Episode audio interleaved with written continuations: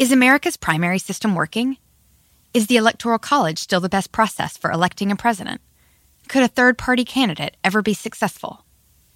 In a new season of You Might Be Right, former Tennessee governors Bill Haslam and Phil Bredesen gather the country's top experts to explore these issues and more as we approach the 2024 presidential election. Listen to You Might Be Right, a new podcast from the Baker School at the University of Tennessee, available now wherever you get your podcasts. At Bet365, we don't do ordinary. We believe that every sport should be epic. Every basket, every game, every point, every play. From the moments that are legendary to the ones that fly under the radar. Whether it's a three pointer at the buzzer to tie the game or a player that goes two for two at the foul line. Whatever the sport, whatever the moment. It's never ordinary at Bet365. 21 plus only. Must be present in Virginia. If you or someone you know has a gambling problem and wants help, call 1 800 Gambler. Terms and conditions apply. Welcome to UFC Unfiltered. What a great show we have. Chris Weidman is in studio with us the entire show. Chris Cyborg calls in. Matt tells a joke that bombs fucking horribly, and then I point at the clock. Stick around. He may finish it here. Oh, he's Now, kick out it oh. cold. is all over. Beautiful knockout. He got rocked. UFC and digital media present UFC Unfiltered with Jim Norton and Matt Serra, powered by digital media. Find your voice. And now, your hosts, Jim Norton and Matt Serra. I think we need a new intro. You don't like it? No, I don't. Need Oh, hey, Chris why? Weidman in there. That's why. Oh, look or at Longo. Or Look who- Longo. wait, look who else is here today, That's right, Jimmy. Chris Weidman, our in studio guest. Former UFC champ, always a champ in my eyes. Damn Skippy.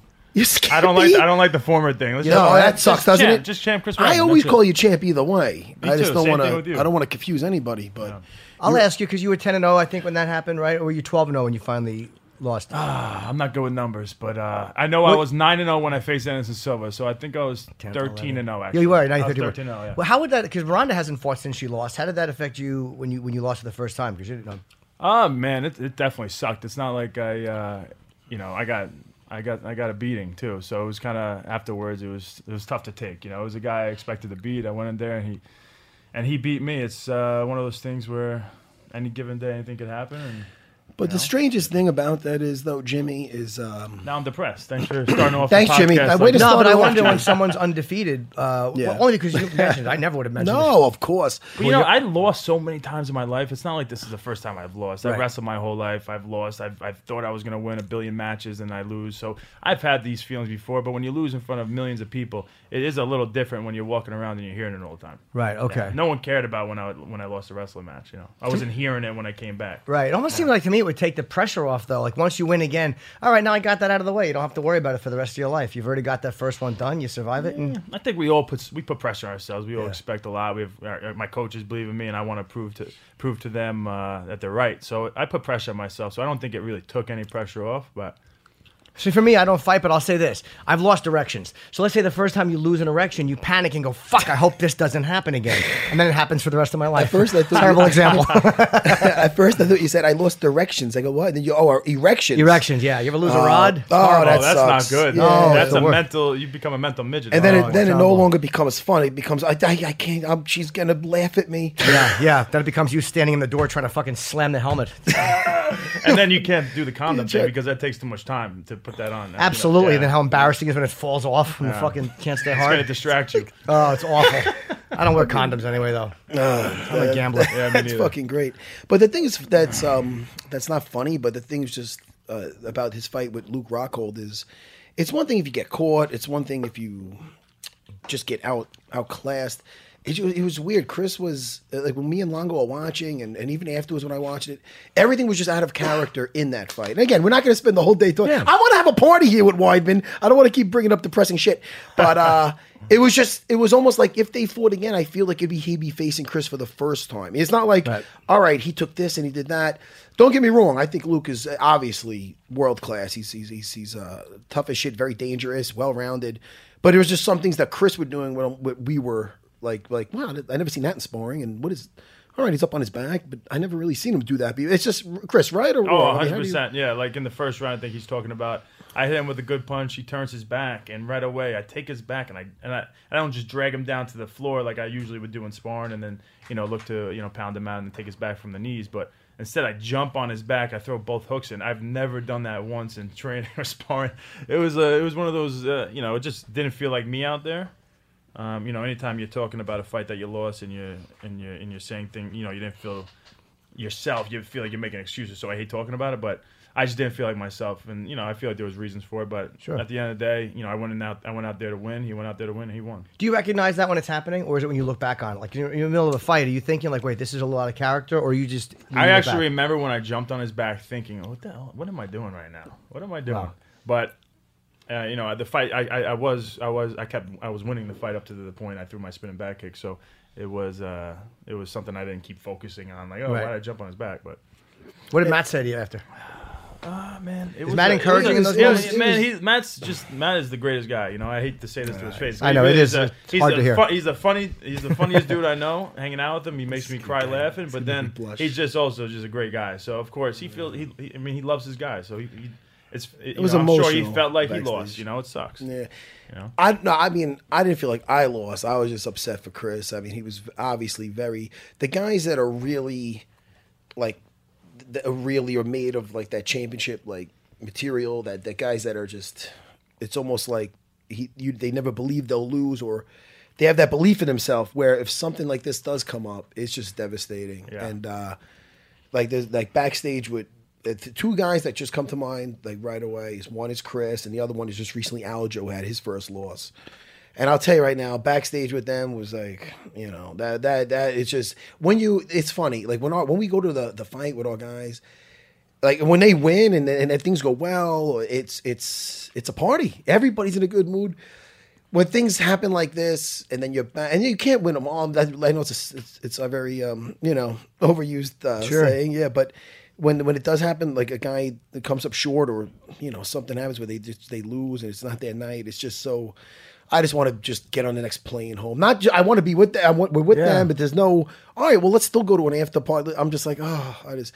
You know, unless it was like a close fight, it's like one of those things where ah, that's some fucking bullshit. when you get knocked out like that, it's like a thing within fighters. They know like your chin starts kind of going. You start, yeah. Yeah. That's kind of uh, you know you don't know how much how much facts is behind it. You don't know if there's like science behind it, but you kind of see it. Like guys who've been knocked out a couple times, they seem to go out a little easier.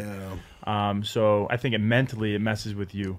I think more than anything after you get knocked out. You know. Yeah, Liddell is. We've talked about that before too. Like Liddell, his last fight with Rich Franklin. Oh, yeah. Rich didn't he break Rich's arm? He broke one shit, of his arms yeah. with a kick, and then on a, on a Oh, yeah. short, I think a short right uh, at the very right end of the first left, I forgot, but it was something short. Whatever arm wasn't broken, he hit him Yeah, with. uh, and it was one of those things where I think if he got out of that round, I think they probably would have had to stop. They would have had to stop Well, it was never the a, a fact of um, it was never the Chuck not being able to to to dish to to give it. Right. I mean, he always his offense was always. I mean, he's still. I think he's jumped back in there now and just put guys away, but. His ability to take it, like I mean, that guy used to get hit with a bat. He's not going anywhere, and you just seen that over the years. Just it takes its toll. And you know, we talk about uh, Derek Brunson knocked out uh, Uriah Hall in the Oh, first man, round. the There's a big controversy about oh. I didn't have a problem with him stopping it because to me it looked like he wasn't really defending, and it didn't look You like. saw it? Yeah. Yeah. Yep. I saw it. Um, what do you think? You know, it was the way he fell. I mean, he went off his feet. He fell into the cage. He looked like he was kind of out. A punch came in, then all of a sudden he's woken up and he looks like Yeah. he's okay. But at that point, the ref came in and thought it was enough. And if you see, if you watch it, when he got back to his feet, he was still kind of staggering. Right. So I thought it was a good stoppage. I mean, I It's- understand where he's coming Yeah. from because he probably might, might have been clear headed and wanted to keep going, but it's part of the game. You know, you get dropped like that. It's you know. It's one of Yeah. those. It's one of those things where you see a fight like with uh, Cheick Kongo versus Pat Barry, and Kongo is getting dropped like three times all over. And at any time, if I think it was Big Dan, if I'm not, I think it was him that uh, if the ref would have stepped in and stopped it. The, I mean, I guarantee Kongo's still doing the funky chicken standing up, and they nobody would have complained. Oh, yeah. but he didn't stop it. And you, I'm, I remember watching that, going, "You, what the fuck's with this ref? Stop the!" And then next thing you know, uh, Pat Barry uh, was just looking to put him away, and then the other uh, Cheick Kongo hit him and knocked him out. And it was it was like was crazy. it was crazy, and it was a fight that they obviously they could have stopped in the other the other way around. Right. So when I saw Uriah go down, it when you watch it, it's like ah, it was such a fine line. But if you look at it from Herb's point of view, Herb, uh, Herb Dean. Herb Dean, you see Uriah fall, and for a, e- even if it's a split second, the punches weren't getting through. What's the matter? We're getting a call. Let- All right, we're gonna get back to this because you know my ADD. I'll never forget. Remember where we were? We don't have, we don't have random call-ins, do we? No, No. no, no. We got Chris Cyborg calling. Is she on the phone now? Yeah. Chris. Oi, hello. Hey, Chris. How, How are are you? you? Hey, Hello. You're with uh, you're with Matt Serra, Jim Norton, and Chris Weidman. How's things going? ah, great. You know, fight weekend. It's amazing. You cannot eat anything. Uh, just a lot of water for now and a little bit like a bird, just seeds. I bet you're doing a your seeds. I, I bet. I know that feeling. I used to fight at uh 155 lightweight, and right now I'm probably close to 255. No, I'm only kidding. But I know what it's like to cut a lot of weight. It's brutal. No, you know something really nice when you have to cut weight because you train more than the people have weight. You know, and uh, sometimes in the house you're chilling. Ah, maybe I go run. Ah, don't go run. You know, but if you have to drop weight, no, I'm gonna run Sunday Yes. night. You know. That's true. That's very true. I, I spent so much time on the treadmill when I had to cut that weight because I had to. It's not because I just wanted to get extra work uh, cardio in. But you started early on that. I remember you would do a whole month of just cardio. Three months. I'd Yeah. start three months out, but then I'd let myself become a little butterball though. Yeah. I don't stay in shape like Chris Cyborg does. Longo would have his eyes closed for the first month. I you know, I, I, really, I, I, I, I really love run. You know, I like run, but man, when your obligation, it's a hard time. You know. Oh, When yeah, oh, you no, yeah. day, You want to do it because you want to do it, not because you have to. Yes, yes. In beginning with my camp, I started running in the gym, but after I went in shape, I go on the street. You know, I make a, like a, like one place started and at the end one place. You know, I like like adventure. No, just run. You know. And where are you? Where are you living now? Uh, I'm living in Huntington Beach. Oh, you're in Huntington Beach. Oh, very nice. Yes. And so, when did you move from Brazil over here? Uh, after uh, three months, uh, three months before Gina Carano fight. Oh, wow. So you've been here for a while. Oh, excellent. And you're enjoying California. Yes. Yeah, I would, I would like because you know in, America people respect my job now. You know, getting better, but when I started, you know, when I fired Gina Carano, nobody knows too much about MMA. And when I moved to America, you know, it's a lot of support, sponsor, and for me getting better, my boxing, my wrestling, you know, I think I think it, you know, for for me learn more, I think in America is the best place for learn. where, where are you more popular, uh, in America or in Brazil? Where do you get more love? Uh, you know, my last fight I did in I did in, in, in Curitiba. Curitiba, my my city when I born. I was born, and I think a lot of people know me there. You know, but I think in America, a lot of people because before they didn't watch they didn't watch Strikeforce when I were champ over there, and everybody Spike TV when I'm Elite XC. And but in Brazil have have a lo- lot of plays too, but more people follow fight, follow following MMA, you know. In in Brazil, And in Brazil, or then in Brazil, yes. Yeah, because I Yeah, remember in, after. Bra- in Brazil, in Brazil, getting better. You know, now I cannot go chilling outside now after the last fight. I think Wow.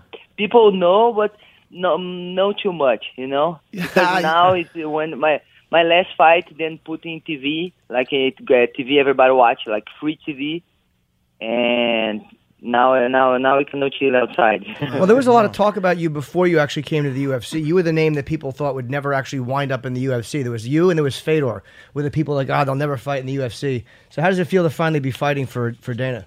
You know, in beginning, in beginning of my career, I was uh, had a dream being UFC one day. You know, and I was I have dream, dream, dream, and uh, you know, in the in the in the time in the time in my career, the the dream go in the end, in the end, and getting worse. I said, okay, take off this dream in my heart. You know, I just keep fighting, and the opportunity coming one day. Okay, I'll be ready, and I just keep training, keep fighting. And when it come, the, the opportunity coming for me for be my my first fight UFC, my dream already out, you know, about this, and it really surprised me. And and I was ready. I was keep training, and I did my amazing last fight. And you know, I appreciate fight UFC now, and I'm really happy with this opportunity. You know, and I always I think uh, always you know God have planned for you, and if okay, I wait like 11 years for make my first fight in UFC. Uh, you know, because God plan, uh, you know, and they accept this and they train a lot, and you know, and they did a amazing job last fight. Well, you have an interesting career too because you started with a loss, zero and one, and then you went, and now you, you're 16 one and one. So you're you're 16 and one, and and and, and uh, the one no contest was a fight that you actually won, uh, and that was overturned. So you you kind of had an interesting thing of starting and then going on such a winning streak. you know, my last fight was really funny. My first fight because I was playing handball, and I really don't know what what be a fighter. And I started to be, I did my first fight, it's gone on, but and uh, when I started fight, I was really aggressive and. And uh, I said, man, not have a red card, you know, not have faults. I don't need to stop. And I keep going, and I lose this fight. And then I say, okay, I love be a fighter. And I it's really nice. And because the handball, it's really vi- uh, aggressive sport. And yeah, but if it be too much, it's you have to sit down and bank and the weight, you know, and chair and the weight and the two minutes out and the red card. And when I did my first fight, I said, man, I'm born for this. You know, I was in wrong sport. And and after this fight, I lose this first fight, but I said, man, I'm born for this. I keep doing. And, you know, I'm now 11 years doing this job. You know that worked for Anderson Silva too. Is that like a thing? He he lost his first fight ever, and then just was undefeated basically forever. Are you are you pulling that whole thing too? No, you know, it's really hard when you lose a fight. You know, because I was I, I compete. You know, I started be I started be like 15 years old. I was do heptathlon, run competition, and then and then handball. You know, always you lose and win. You know, it's a sport. Someday you win, someday you lose. And when I lose my first fight, my first fight is not something in the end of the world for me. You know, because it's sport. You know, you train, you be ready. If you lose, okay, next time you're gonna win. You know, train more. And for me, everything new. You know, now I have more. I get more nervous and adrenaline because you have more responsibility in your back. You know, your name, your event, your city, and your country. Then first fight. First fight look like I'm gonna chill in the inside of Chicago. You know, it's not something I'm gonna fight. And then, but you know, it changed. And I think it. Uh, I think it. Uh, I think Anderson Silva felt the same thing. Yeah. Felt the same thing. Let me ask you, Chris. Last time uh, it was, we saw the video of it of you cutting that weight to get to 140, and oh man, I know your pain. We all know your pain. Whoever had to lose weight, cut weight, right, Chris? That was to get to Yeah, I- 145. that was to get to I one. feel- just when I look at you, I feel bad for you when they say you're going down to that weight. I'm like, oh my gosh. So how's it going this time all around? Is it uh, is it smoother? Uh, you know, uh, hours for making 140 for me is really hard. And this is my plan is to make 140 and, you know, defense my belt to 145 and make 140 again. I don't know, super fight. And I accepted this fight eight weeks. And my last fight, I accepted the fight 12 weeks. And this is just giving me a bad idea to be worse this time too. And but I know I, I train really hard, you know, because I train double because I know I have like a, just eight weeks, and it's a big opportunity for me because it's the main event. And Right. no, but I'm prepared. You know, my mind strong. But you know, I cry a lot, and the Chito, I say I start crying when I lose weight, and he say, "Ah, keep crying, keep crying, help you lose water." You know, kept on, It's a "Ugh," team cried more. So I was really mad. I was in the room, and you know, when you, when you put the heater inside the, the restaurant, it's crazy, and I was start crying, and then I was thinking, then feel sorry for me, you know. But if your team feels sorry, but you have to do, you know, you have to make weight, then have to be strong. And then Chito told me, said for me, ah, keep crying. This is good for you, man. I stopped crying because it doesn't work, you know, like a kid. You start to cry, change something. That is but probably a good you half know, a don't pound. change anything. but you know, it's really hard. You know, really hard. But you know, I already prepare. I prepare my mind, and for for worse, you know, for me, the first fight is not just the fight. The first fight to make weight. This is the my my, my first fight. And you know, you, you talk somebody don't train just one time per day. You know, I I run like eight miles every day, four in the morning, three in the day, and I train twice per day Wow. part of the mixed martial art. And you know, I train all the time, uh, and for not getting more worse. You do know? eight miles a day. That's real. That's eight miles a day. I've and never ran that I long in my life. condition training. No, and the condition train. You know, uh, I start training one guy Hook, and he do like um, animals movement, like gorilla movement, like slug movement. You know, you just weight your body, Oh, body weight Connor. And you know help a lot of me you know i make my shoulders strong i feel strong and i i i um i think i lose little lose little bit muscle but i keep strength and i keep this work uh, and i think it really helps you know and yeah Yeah, right. i right. think it'll be worse you know but it's a big opportunity for me Our coach, our coach uh, Ray Longo, he does the slug movement. But he, I don't know. I'm sorry. He just moves around like a slug. He doesn't move too fast. No, that's not the same thing. He I'm sorry. perfected the slug movement. Yeah. hey, uh, hey, Chris. Let me ask you. This weekend, you're fighting uh, Lina, the Elbow Princess Länsberg, and she's a stand. She's basically a more of a stand-up fighter. She has six wins in a row, with four of them getting by uh, by KO. Heavy hands. Elbow princess. She likes the elbow. How important is it to you to make this a stand up battle? Because I know you like to, to to stand up, and when you throw your punches, sometimes you remind me of Vanderlei Silva, and I mean that as a compliment. Where you just wing those, and and when they land, holy shit! So I mean, is it important for you to, to keep it standing? Because I I think that your ground game is uh, underrated. You're a Brazilian Jiu Jitsu black belt. You got. Uh, uh, did I say Brown what did I say? I said did I say black? I meant brown belt. I'm sorry. Um, That's okay. you you know that that see that's how good you are, Chris. I'm not thinking you're a black belt. so uh, you know, I mean, is it is about you want to get the W or you want to just make this a brawl? I mean, talk to me. You know, uh, I think I think people don't know too much my game because I always start my game and uh, my fight and finish. You know, I don't have like time for show all my game. You know, I was brown belt with Gal- André Galvão, the jiu-jitsu. I competed uh, with jiu-jitsu world. I, I like everything. You know, mm. but I really love KO KO my my opponents. You know, but there's no no something I um I think this is exciting fight. You mm. know, and people say, "Are you Vanderlei, girl, female girl Vanderlei Silva?" and then sometimes I'm training, I'm doing sparring in the gym, and the Jace will say, "Chris, no Vanderlei Silva, Chris, no Vanderlei Silva." You know, have to break me and Yeah. you know for me come back and doing.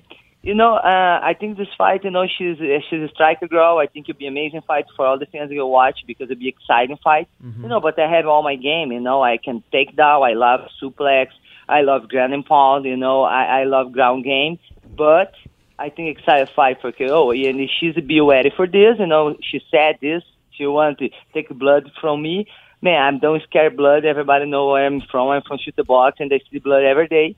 and let's let's make the war. You know, I think you should be ready, man. I'm ready, and I'm ready for any situation. This fight, and everybody had a plan in beginning of the fight, but after first first punch, you know, the plan change. And that's it, man. I'm, I'm ready. You know, I'm ready, and I know I don't make any plans. Of course, you train the game your opponent, but I think you when you make plan is something wrong, the wrong plan, you don't know what to do. I think you have to be ready for any situation. Stay in the ready moment. the floor, ready defense the belt. Exactly. Life is what happens when we're making other plans. I actually said that, and a lot of people have stolen it. Say it again. Yes. Life is what happens while we're making other plans. I like that. I made that up. I need another coffee for, to, to understand that one. That's very philosophical. Thank you very much. Philosophical. Yeah, philosophical. John Lennon stole it from me in like 1974. Um, the, your last uh, Invicta fl- uh, fight, you were so amazing. It's probably the best display of balance I've ever seen. And I'm going to screw up her last name, uh, Daria Ibragimova. Yes, yes. Uh, for I think two and a half minutes of that fight, had you on one leg, uh, trying for the takedown, and you just drilled her face with elbows and fists. It was it hurt. It was the worst decision I've ever seen anybody make in the ring was to try to keep you on one leg. Why do you think she didn't let you go?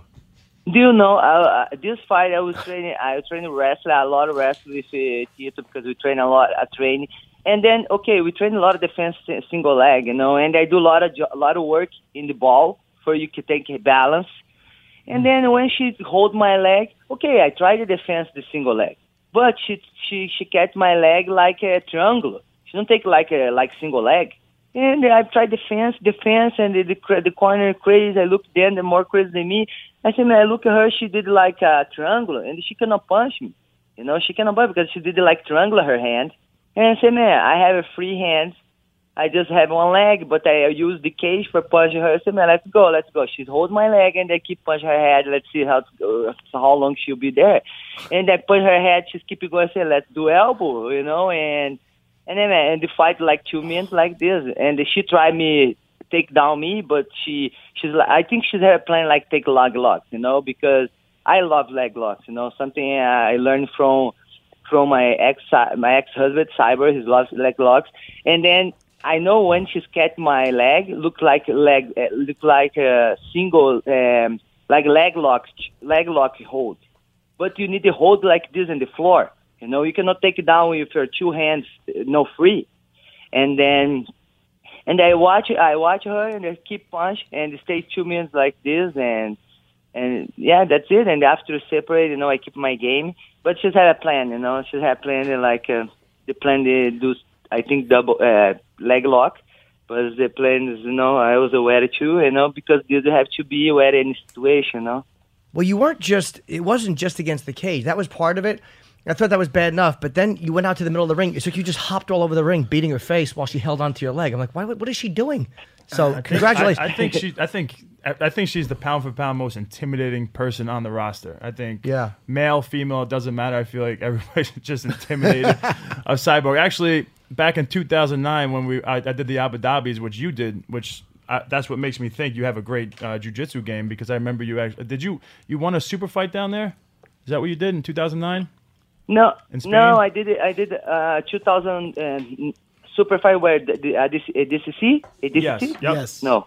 Yeah, I did. I I I know I compete with other girls and really fun. This this this the DCC 2009 will be in my Barcelona and the, the Yeah. girl she uh, uh, Penny. Uh, she's famous uh, the grappling. She famous. I remember, And yeah. she take triangle in me. She she took she triangle in me and I just stand up before her with triangle. Oh and yeah. I keep walk because we cannot put in the floor, you know. We cannot go crazy, pow, you know. We cannot. So I, I remember this is it. I remember And standing on a hold her. Starbucks line.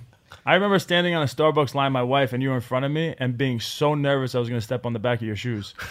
I'm just, I got to tell you that. I've, know- I've told that story to a lot of people, but I've been scared to tell it to you. But because you're not here and I don't see you, I think I could say it. You know, but you know, I, when I hold her, because we cannot put the floor, this is it, and it's legal. And okay, I keep, I, I, I keep there, I keep there, and this fight I lose like uh, she's had advantage because I try past the guard and I do knee her face, and the referee giving me, you know, you try, you know, you try. I say it's no MMA, I know, I'm sorry, but I try past the guard and they put her knee her face, and then then the referee say you cannot do this and take points from me. So if But it's that, amazing experience. Yeah, oh, that's a great. Oh, yeah, it's, it's a great experience that uh, Abu Dhabi. I was actually uh, over there back in the day myself. But uh, you're so you're saying that you would look into uh, the Rampage versus Arona, like power bomb her if it was MMA, if she with the triangle on. Yeah, Yeah, right. but Yeah, you remember that fight? Come on, that's a back classic. when you were uh, when you were a kid, did you want to fight or what did you want to do when you were a kid? Man, you don't know. When I was a kid, I just sc- the, the, the street, the girls kick my ass. The girls, like five girls, and they go home crying, and my dad mad. The girl, I never fight before. I never fight before in the school, street fight. And I, I I have friends, troublemakers in the high school, then like fight. But all the time I start to fight in school, I the first one left. I never there. But I'm the big girls, and they then start fighting, and they want me there, you know, for be like uh, intimidate them. And then, where's Chris? Man, always I miss. And then the girls say, man, if somebody do interview with us, you tell everybody, you don't, you leave at the time to fight. You know, I never followed the fighter before. I was, I was playing handball, and I was athlete, you know. I was, uh, I, I I have discipline and everything. But the other sport, I like run competition, and I do handball. It's like one game, six against six people, and we make goal with our hands. And I played this a long time, and I have a lot of sponsorship in the school, and this is all my life, you know, all my life. Swim because help for this.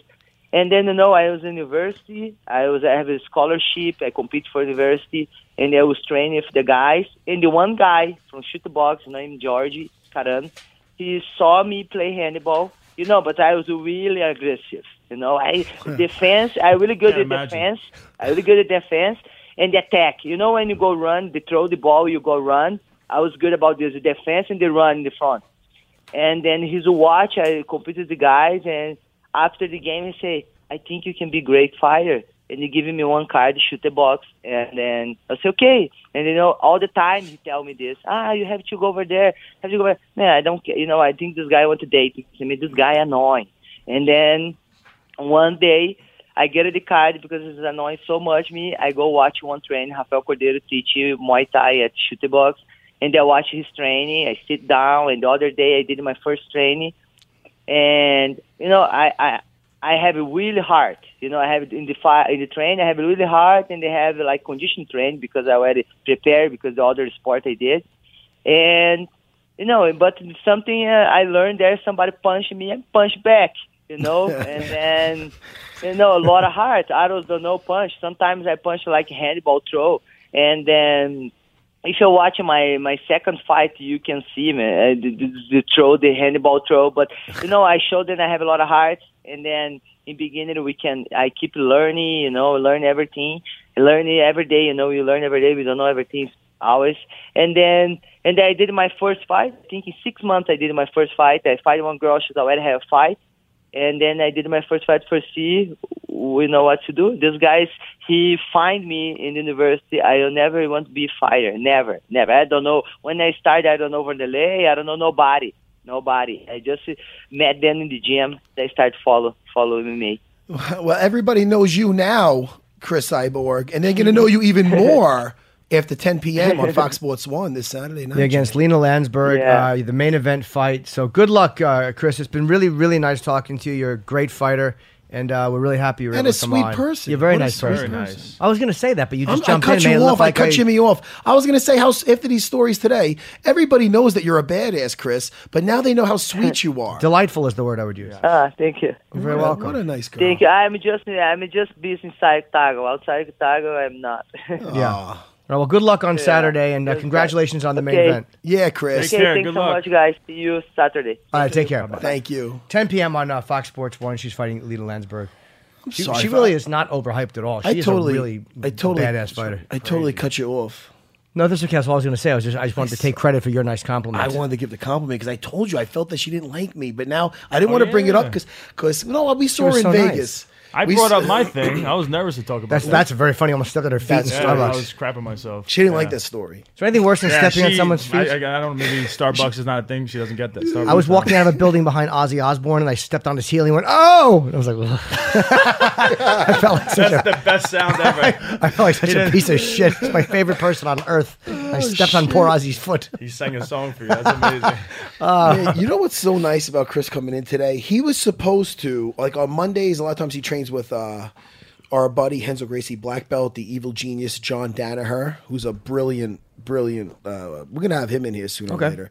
He's a brilliant uh, jujitsu uh, black belt, and his guy, his mind is just well, he's a psychopath. But in with Serial jujitsu, uh, they say all they say all geniuses are a little, you know, crazy. Bobby Fischer, one of my favorite people ever, he's- chess Searching for Bobby genius. He's, Oh, he's right God. up. He's right Love up that there. movie. Well, that the was way. about Josh Waitzkin. That was a, that was about Josh Waitzkin, who was a kid in the city.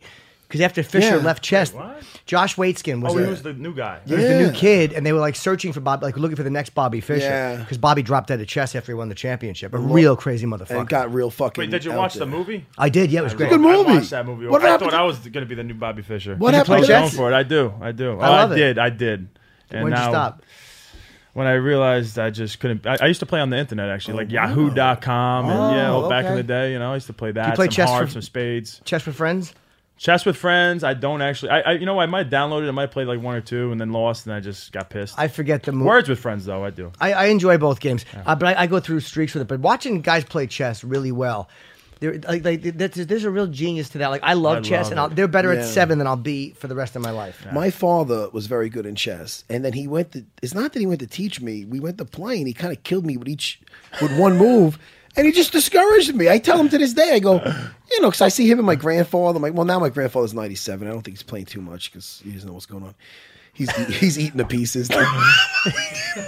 He loves the queen, I'm only You kidding. hope. the chocolate queen. I'm only kidding. He's, he's, he's not out of his fucking mind. But uh but you know, they used to play and I get I'm like, man, we could have had that, Dad, but you fucking discouraged me. Yeah. Yeah, you got that's it. This is now here's my therapy session. This is what I do. Oh, Oh, come on, you Well, may I not, mean, you I- might not have been a great because of the fighter game though. of chess. That, that was a big deal. If you if you if you had checkmated your father once, maybe you never would have fought. Maybe that's all your fighting was about was about learning chess. It's so true. So there, Could've your been life better. is great. I know. I play Halo. yeah, I play Call of. Duty Yes, like an sir. adult. Yes. But watching guys do that is so fascinating to me. Like I wish I was better. I'll never be as good as I want to be. At that I'm game. fascinated by like really intelligent. Like these guys are just way smarter than me because I just have no chance of ever, you know, creeping up on them. Right. So it Uh, well, just so blows me speaking away. of yeah. smart, that's what I was talking about. Uh, John Danaher. Yeah, yeah. Before we get to, I see you looking at that ad. No, Look yeah, at the ADD kick in. We went from Danaher to but, Bobby uh, Fischer. and we were Yeah, no, because Danaher is a, is a genius, and uh, so Chris B. This basically my point is, Chris was going to be in the city anyway because he trains on Mondays at uh, with John Danaher at the Renzo Gracie Academy on thirtieth between thirtieth, right? 30th Street. Yep. Between Thirtieth 7th and 8th. between yep. uh, seventh and eighth. I give Renzo Gracie a plug. RenzoGracie.com. And uh, so you know he trains there with John and his crew uh, on on on on Mondays. On, on and then uh, he was going to come right here, and then it got canceled because Johnny is in Australia teaching people how to rip people's legs off. He's actually visiting family, he said, which is. He's he's from New Zealand. That, yeah, that that's why I always, yeah, I'm confused. You ever Yeah. see Once Were Warriors? By the way, Ah, New Zealand damn, film. we talked about that. I Oh, got to okay. see that. What's going on? Chris Produce is in his ear like a fucking creep. What are you doing, Chris? He's Chris. He's Chris, we're doing a show. oh, Oh, sorry. Fucking, the producer What over there. Such a thing is this? I Did you just get No, it's a- scolded by My Chris the headphones are produ- making noise. No, Chris just came over and went. Good luck. What are you doing? Wish him luck now. You touched my We're lap, halfway too. through the uh, the podcast. No, but anyway, so he's usually in the city anyways, my point. And today's a very busy day for this guy. So he trained with uh who'd you train? You trained with Jason uh, Jason and- Rao this Zach. morning and Zach. Uh that, that that's a good time. Oh, yeah. couple, Awesome, couple man. of my uh, my guys in Long Island. So he got some good training. And it went well? Awesome, Fun? man. A lot Yeah. of a lot of drilling. This guy Jason, I remember he was like a purple belt. He was just in the corner drilling by himself. Well, not drilling by himself Yeah. with another guy. And I remember seeing, him, I'm like, this kid's gonna be good because that drilling pays off. And then now he's, I think he might be. I don't want to say I- he's the best guy. I'm gonna say, want- I'm gonna say Yeah. he's probably one of the if not the he's yeah, he's probably the best guy right now out of my He's academy. You know what is he competes now and uh, he's not a fighter by any means, but he can take some limbs, man. He is a Yeah. uh, very good in jiu-jitsu. Remember I told you Jimmy like some guys at my gym, I told you before at my academies, like you'll look at them and if I put a lineup with some badass looking dudes and I have this kid Jason Rao in that lineup, if I say who's the baddest motherfucker you think in here, I guarantee it's not going to be that You guy. He look at looks him like and think, something out of like maybe like Peter Parker. If he looked Spider-Man. tougher, I would have put the picture up we took today. But I can't. People are like, who, who are you training with? This Yeah, guy's now you're gonna have to just you're gonna have to kidding. tweet that. Tweet that We or put that on didn't- Instagram. No, we didn't Did you take a picture. No, No, we didn't. I- we should Yeah, have because he's such a, s- a s- a s- like a skinny guy. Like he, when you talk to him, he'll look up in the air. Like he's a nice guy, but he's right or wrong. He's got a right? little Versigliano going on. so he's like, yeah, so, but he's uh, a dangerous dude. So anyway, so so Weidman was in Long Island, and later on today, uh, somebody who you're uh, uh, friends with, uh, he's going to be. What, what are you doing today? Later on, you tell me. Oh well, Wonder Boy's actually coming in. Oh, He's that's flying- awesome. I forgot to tell you that. Yeah, he's flying Oh, in today, shit. which He's is gonna- be good. He's fighting for the title against Woodley. Nice. He'll be down. He'll be down yeah. tomorrow night. And then uh, tonight I have a little party. It's a casting party for for Kevin James, his new show. Kevin can wait. Ah, yeah. at that. So it's the first episode tonight. I wish I knew the time. Where is it- where are you Google it doing and it? We're let gonna you look know. that up. We're gonna Uh, plug the that. party's at like seven thirty, and uh, it's out in Long Island. Oh, yeah. yeah. So are I'm you- gonna go back and then and, and go go to that. so you know Kevin from uh, Yeah, from, from the so- neighborhood or from training? So he he's from Long Island. So Yeah. when I started fighting, he wa- he started getting he was into fighting. So uh, somehow he actually the funny the funny thing is how we met. He, I, w- I had something on the internet called the Champion Challenge. It was basically like you're, you're gonna work out the way I work out every single day. You sign up, you know, forty bucks or whatever it is, and you train like me. But I really had nothing to do with it. It was like my management company at the time and something else, and they videoed me one day, and then they kind of like staged it like that was me every day. Yeah. So net one day, like I heard Kevin James wants to come down to meet you, and honestly, I'm not like a big movie guy or a show guy, so Yeah. I'm like Kevin. I don't really know who he is, but okay. And he came down, and obviously I, I knew who he was when he came down. Uh, I love that movie with Will Smith. Uh, was a Hitch. But uh, yeah. so he comes down and he's like, "Oh, hey, what did you do today with the abs in the morning with the uh, with the with the medicine ball? Did you come up all the way? Did you go halfway up?" And I'm like, "What? What are you talking about?" He goes, "The champion challenge that you did this morning because it, it made it look like I was doing Right. it every day, but I." w- I'm like, oh yeah, no, you go all the way up. I just went with it. I'm like, oh my god, I gotta get this thing off the internet. This is bad. Kevin James is paying for this thing. And by the way, I didn't get one dollar for anything. I don't know where that money went, but um, yeah. So he came down. Then we started. We, we started just kind of hitting it off. He's just a really good dude, and uh, yeah. So uh, now he's put me in one of the episodes. Oh, I was cool. on the I was on this episode, but they cut my part out. But I'm gonna be like on the fourth episode with Adam Sandler and and Kevin. So it's gonna be a it's kind of nerve wracking, man. I'm with these. It's like a it's like a 20 minute bit, I think, with me, Adam Sandler, Kevin James, like in a cop car, just going back and forth. and I and, and and it's like these two amazing actors, and I'm just like. I'm not gonna sit here and tell you I'm like a, a good actor at all. so- No, but you're probably very good. at. And, and here's what you got to know about the guys like that is they they would love to be able to do what you do. So when Oh, you're, yeah. you're around Yeah. guys that like That's interesting. they're- are really like in awe of what you do. and you I do. figured that they're so good that they'll lift me up. If I was with two other scrubs like me, then I'd probably just suck really bad. So I think if I could just get to their level a little bit. And and there's like the way they do it, they do like uh, you got like table reads on a Monday, then Tuesday Yeah. you do you practice again with each other. So I think you get comfortable with the lines. Now, are you? I don't know if you could give anything away. Are you being yourself, or are you being like no, the cha- no. the- So I'm actually like uh I don't know how much I'm allowed to really say, but Oh, then basically, don't say too much then. Yeah, I We'll can't keep re- people in suspense. Basically, no, I'm just a, a character in, in it. and, uh, Okay. yeah, we'll see. Oh, See, you're guys like you are probably good actors though because like fighters. You know, part of being a comfortable actor is not being afraid, and so it's like it, there's nothing that's going to happen to you acting that is going to be worse than what you have to deal it's with. Still, fighting. like, like he, he could tell you with the stand-up comedy thing. Oh, I would, I would crap who? my me or Jim Norton? No, no, no. You're the you're the professional over here. You're I the guy yours. that went up and killed in L.A. They won't put me on that stage. No, but that is scary stuff. And like, I think I'm used to maybe cameras around me, but it's gonna be like a live audience and all that stuff. It's gonna be nerve wracking, but yeah, you're not getting punched in the face, but it's still, but it's still a exciting. different thing. You A know? different type of being different, nervous. Yeah. It's exciting You though. got facial expressions. You got to remember lines. You know, and then all of Are a you sudden it might pop in your head. Oh crap! Adam Are you Sandler's looking excited? at me Are like you- I suck. Excited about it or no? I'm excited about it, kind of. No, not that much. See, it, it, the fact that you say that is that you're not putting too much on it Well, you're gonna get too nervous. It's, all about confidence, right? Like I, it really it. comes down to confidence. And my goal, as long as I'm confident, it'll work out. but it gives you that little tingle, that little oh man, yeah. this is something new, this is Yes, exciting, right? Yeah. Well, I always felt like, you know, first place is what everybody looks at, but it's like Matt and I will often say to each other, it's like, you don't, you know, at DraftKings.com, for instance, Matt, you don't need oh. to come in first place to cash in. The player who finishes 800th in week one's biggest fantasy football contest took home 100 bucks. This weekend, DraftKings is hosting another huge fantasy contest with over $1 million in total prizes up for grabs. DraftKings is the destination for one week fantasy football. One week fantasy means no season long commitments. Commitments stink. That's why the divorce rate is so high. Oh, so commit for one week. Play whenever you want with the players you want. Just pick your contest, draft your team, and follow the action live. Renew old rivalries with friends, family, and coworkers to find out who the superior GM really is. Whatever your level of fantasy expertise, DraftKings has something for everyone. Don't wait. Go to DraftKings.com now and choose your players for this weekend's contest. Enter promo code KO, the letters KO, and play for free with your first deposit. That's a promo code KO to play free for your share of over $1 million in total prizes this weekend, only at DraftKings.com. Eligibility restrictions may apply, so please see the website for details. And if you- you're not eligible, don't cry to us. We just Yeah, read this. that's it. It's not my business. DraftKings.com. This is UFC Unfiltered with Jim Norton and Matt Serra. Rocket Mortgage by Quicken Loans proudly supports UFC Unfiltered. Rocket Mortgage brings the mortgage approval process into the 21st century. Fast, powerful, and completely online, Rocket Mortgage has taken all the complicated, time consuming parts of applying for a mortgage out of the equation. Hate searching through stacks of old files and paperwork? Of course you do. With Rocket Mortgage, you can easily share your bank statements and pay stubs at the touch of one button, helping you get approved in minutes for a custom mortgage solution that's been tailored to your unique financial situation.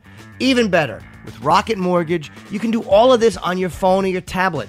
It's a quick online process that you can manage from the convenience of your couch. So if you're looking to refinance your mortgage or buy a home, check out Rocket Mortgage today at quickenloans.com slash unfiltered. That's quickenloans.com slash unfiltered. Equal housing lender licensed in all 50 states. NMLSconsumeraccess.org number 3030. I just had my one year old birthday party. And uh, we had a couple guys over there that didn't know each other. Next thing I know, it, they're talking about DraftKings, and they Oh. they got each other's numbers. And that night, uh, I guess the next day, it was a Saturday. On Sunday, they're playing against each other for like these games and Look losing money to each other. It's pretty cool. But they're probably playing, but they didn't say, let's see who the superior GM is. no, they didn't say GM. They were like, No. I'm gonna take your money. I'm better. at Sorry, choosing I, uh, sorry, I freaking missed Colton's birthday. I had to go Yeah. to a wedding. I was staring out right at you when I and said that. I felt so my bad. one-year-old birthday. Uh, I feel like I'm missing. I feel like I'm missing all your parties. I'm doing. I'm on the road. I, you I know, know how it the is. Serras. The doing- Serras love the Weidmans. I know. The and Weidmans. love, I hope and we love the Serras. Serras. It was my first question. I'm like, Matt and them coming? I- Nortons yeah. don't get invited to Where anything. the girls at? well, next time. That's right. I'm, like, I'm not good at kids' birthday Nah. parties. The next day, I'm at a two-year-old birthday party. You know, I, at the weekends are just filled with all these, you know, little How kid many birthday kids? parties. I got three. Oh, okay. Yeah, so you yeah. got them and all their friends. with friends, family. You know, it just it really doesn't end.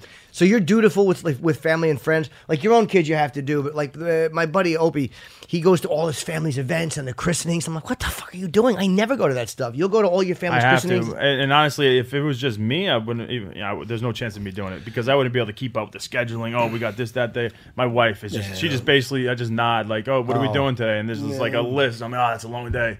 It sucks, Yeah, but we gotta do it. You got to do it. yeah. Yeah. I mean, you know, you got to travel with your tribe. I mean, I, I, don't, I didn't feel like going to New. I mean, don't get me wrong. I had to go to my wife's uncle George's uh, George's uh, wedding in, in New Jersey, past Tom's River. I don't know where the fuck. I was over in Frankie Edgar's hood.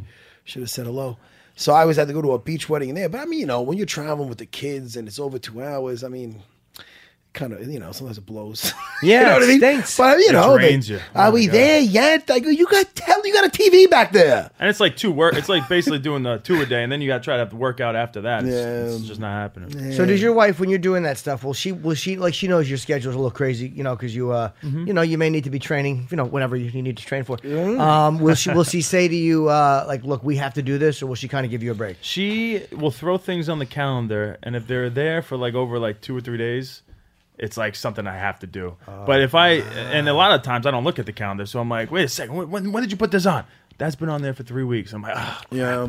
you know, and I got to schedule my workouts in between that, around it. You Do know. you usually win those arguments, or do you not? No, I, I literally, I don't think I've ever won an argument. I, I suck against her. Where'd you meet her? She uh, she actually was uh, she went to my high school. Yeah, Oh, so I know her a long was real time. close with her brother, her older brother, who was a wrestler, and then kind of just helping the little girl around the school, you know, introducing her to Yeah. other guys, o- other people, and next thing I know it, I took her home. Did it bother him when you date like your friend? You dating your, your friend's sister? Or was he cool with it because he liked you? You know, at the time, I was kind of like a, I was definitely like a player. I was all just whatever girl, you know, I was all over the Ah. place. It was in high school, you know, and uh, so I had to like take him to this, take him aside and be like, yo, listen, I, you know, I love you and. I, you know, I really like your sister, not like the other girls, not like the way I like those other girls, but the, I really li- actually like her. I'm gonna take care of her. And then, uh, yeah, he gave the blessing, and that was awkward, of course. But we If he through didn't, would you still have dated her? If he said like, look, man, I'm not comfortable with this. Well, that's probably not how two high school guys talk to each other, but you know what I mean. I probably would have gone over his house a little bit, hanging out with him, and then sneak away into a room without him knowing. But Oh, okay. I wouldn't. I wouldn't have kept going. I don't know. I'm always amazed where people meet the person they spend the rest of their life with. I'm, I'm, so, I'm such a dysfunctional person when it comes to that. Like, you know, just guys that meet wives I, and it I don't see out. Jimmy settling down. I'm the worst. anytime You don't soon. see it, huh? No, terrible. I'm terrible. Have you had any long, long-term relationships? A couple of years here and there, three years. I was very. Uh, I've been in love. Like I've loved. gir- I'm just disloyal, but I've loved girls. I've I'm dated. disloyal. Yeah, I am. I can't help it, Oh, man. so you're screwing it up. Uh, every yeah, time, I'm, I'm a bad boyfriend. I'm a great. But you friend. love them to the point where you're like, uh, you, were you ever obsessed with the girl? Like, this is the one, and I'm going to do everything I can to be good, and then you screw up. Yes, but a lot of times, you know, Groucho Marx once said, "I don't want to belong to any club that will have me as a member." That's the kind of the thing. Once the girl really likes and loves me, Oh, that's You're like, eh, she's, Yeah. I already won. No, it's their a judgment is competition. shitty. it's a competition. You're like, oh, this girl likes me. She sucks. There's something wrong with this girl. if this girl likes idiot. me so much, she's got to be something's wrong with her. Yeah. That's fucking hysterical. But I didn't get laid in high school. See, like you, you were a player, so you probably met a lot of girls. So when you met the right one, you're like, oh, great.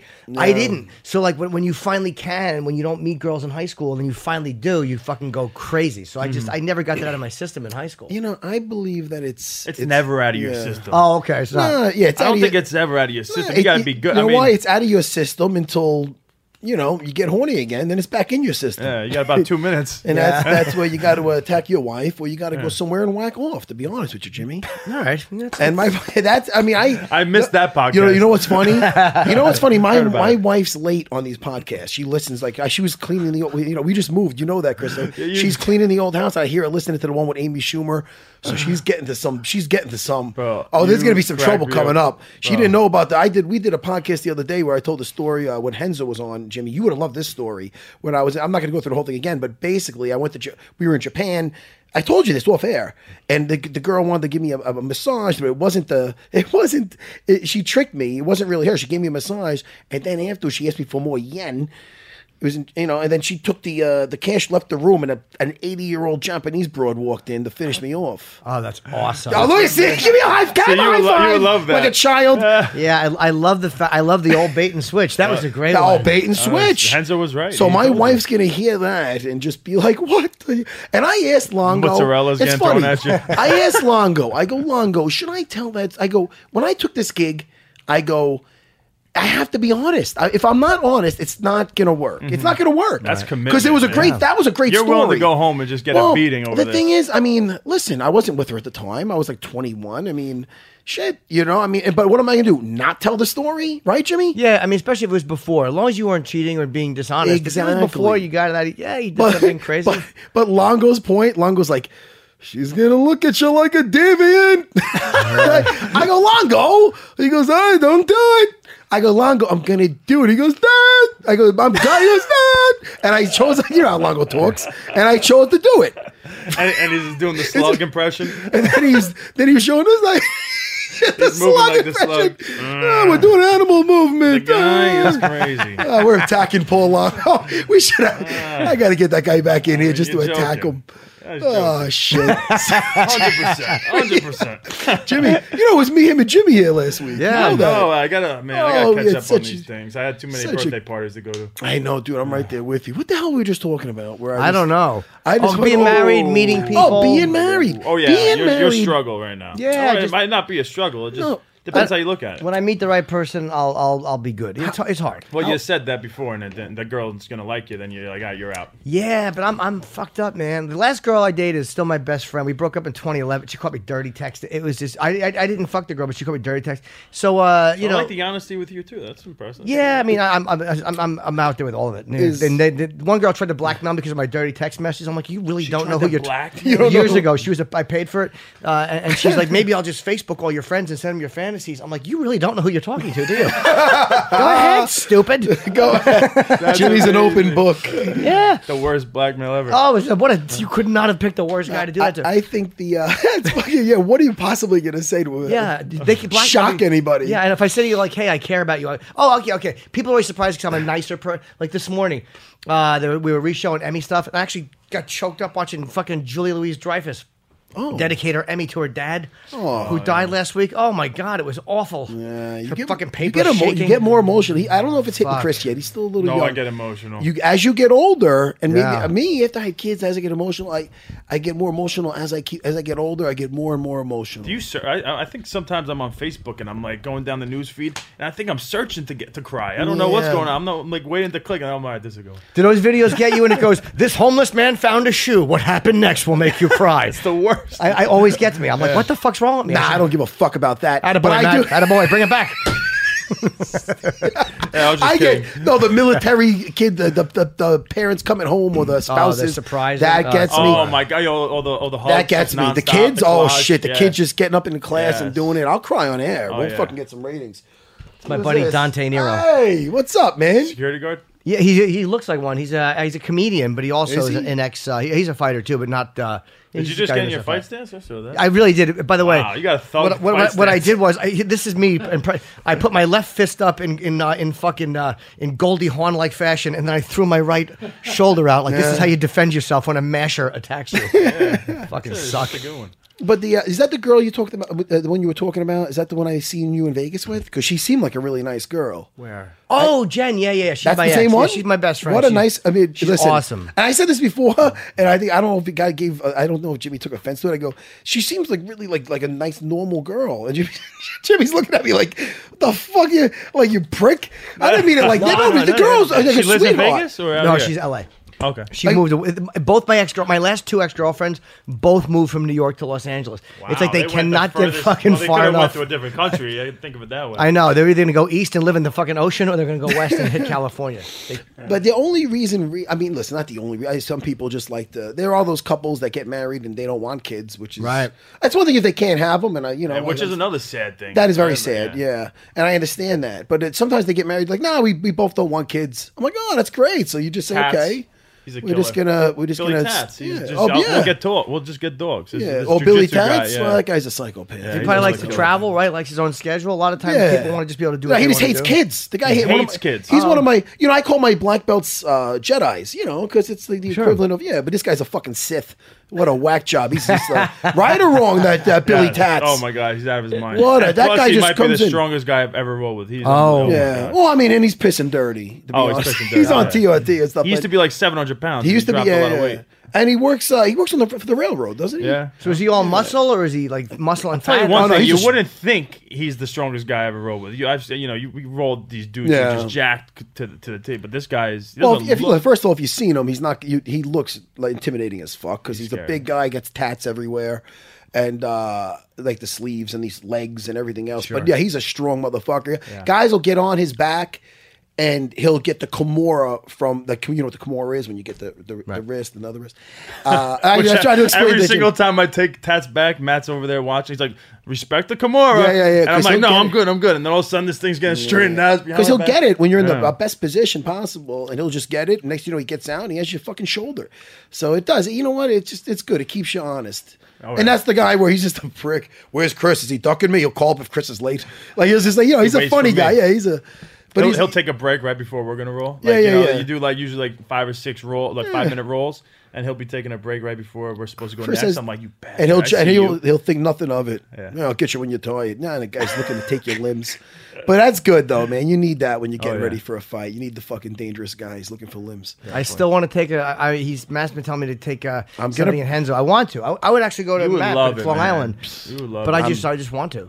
You know, I- you know, I- I the- don't- you know how ahead. satisfaction you will get when you tap out a guy who's like literally twice the size of you, and you could do it. I mean, especially with Danaher. I mean, they got Oh, these yeah, exp- the leg lock system that they're doing over there. Oh, I they're mean, great at that. It, it doesn't matter how big you are. You got these little 125 pound guys who would, who are taking my leg. I just can't do anything about it. They're just so technically good. Well, I'm good with my legs. The Nortons have good calves. We're notoriously good calved people. Yeah. Yes, very good Watch calves. out for the calf crunch. Yeah, absolutely. Hopefully, Uh, can- I told him jiu-jitsu's made for a guy like him because it's made for the little guy to even survive the fight with a bigger guy.